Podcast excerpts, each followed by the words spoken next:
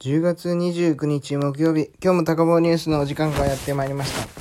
最近、まあ、再生回数が10回とかいくんで、ちょっと嬉しいんですよね。だからちょっと頑張って、画面、毎日、毎日更新していきたいと思います。まあ、今日の、まあ、ニュースは、ベロン氏がメッシの現状を不安視しているみたいですね。まあ、インテルとかで活躍した選手ですよね。今、会長やってるみたいですね。メッシュを見ていると現在のところ居心地の悪さを感じているように見える。この数年間常にバルセロナの主役になろうとしてきたが、今は変化の激しい過渡期にあり、クラブは自分たちのアイデンティティを見つけようとしているようにも思える。もちろんその全てにメッシが関わっている。ある意味バルサは彼に寄り添うことができていないようだ。彼の存在に対して何か企んでいるようだ。メッシはいつだって競争力のある選手でトップの地位に続けるために努力していると。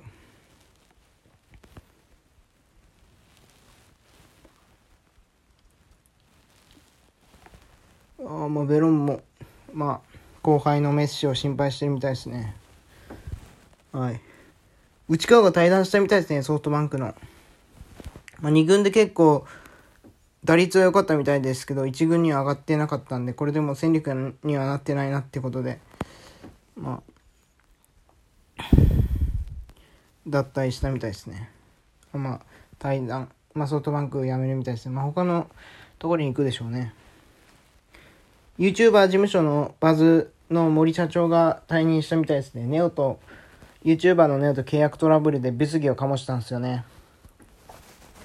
まあ今 YouTuber でタイアップとか、あの、コロナの影響で企業とのタイアップとか、あの、あれですね、タイアップとか、あと広告が少なくなってきてるんで、それで結構経営が厳しくなってるみたいですね、今。やばいですね。まあ見てる人は増えたと思うんですけどね、このこのコロナで。あコロナで増えたとは思うんですけど、やっぱりダメなんでしょうね。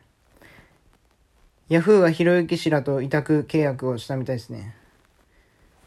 ヤフーですか ?2 チャンネル創設者ですもんね。なんかこの2チャンネルは結構揉めて、今権利は確かないみたいですけどね。ひろゆきさんは。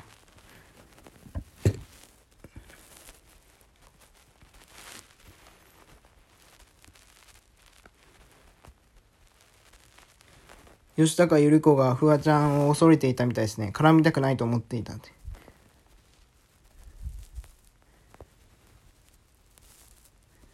火だるまになりそうだなと恐れていたみたいですね。フワちゃんは YouTube でも人気で、テレビでも人気ですから、すごいですよね、本当に。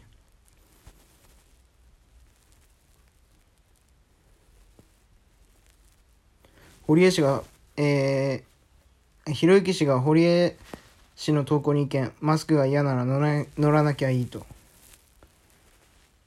お金の力で解決すればいい。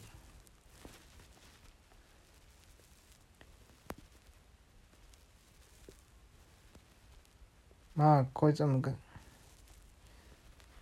これは立川に行ったやつですね。で、ひろゆきが、えー、まあ、ホリエモンにタクシーの運転手なんで基礎疾患のある人とかもいるのでマスクしてくれと言われたらするのが当たり前で終わりでいいと思いますよねとあっさり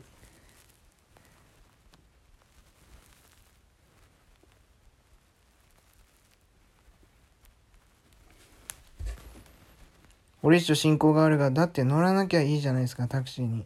マスクつけたくないんだったら自家用車とか僕はマスクしてないからハイヤー来てくださいとかハイヤー呼ぶとかお金の力で解決すればいいんじゃないかなと僕は思います。すると堀本さんはね自分の作ったロケット乗ってどっか飛んでっちゃえばいいですよとまたちゃちゃ入れていった。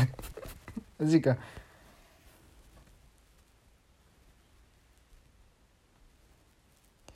伊勢谷友介被告が黒木瞳に直筆の謝罪手紙を送ったが出演映画の監督を務めたみたいですね。黒木瞳が監督したやつで今伊勢祐介が謝罪文を送ったみたいですねこれは。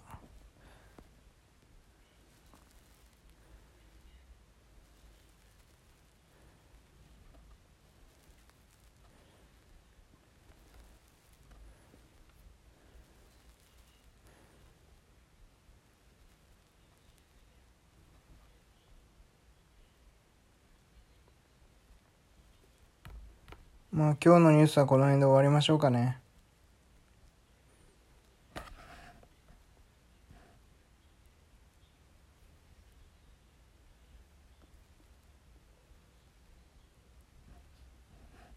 今日のニュースはこの辺で終わりたいと思います。それでは皆さん、グッバイ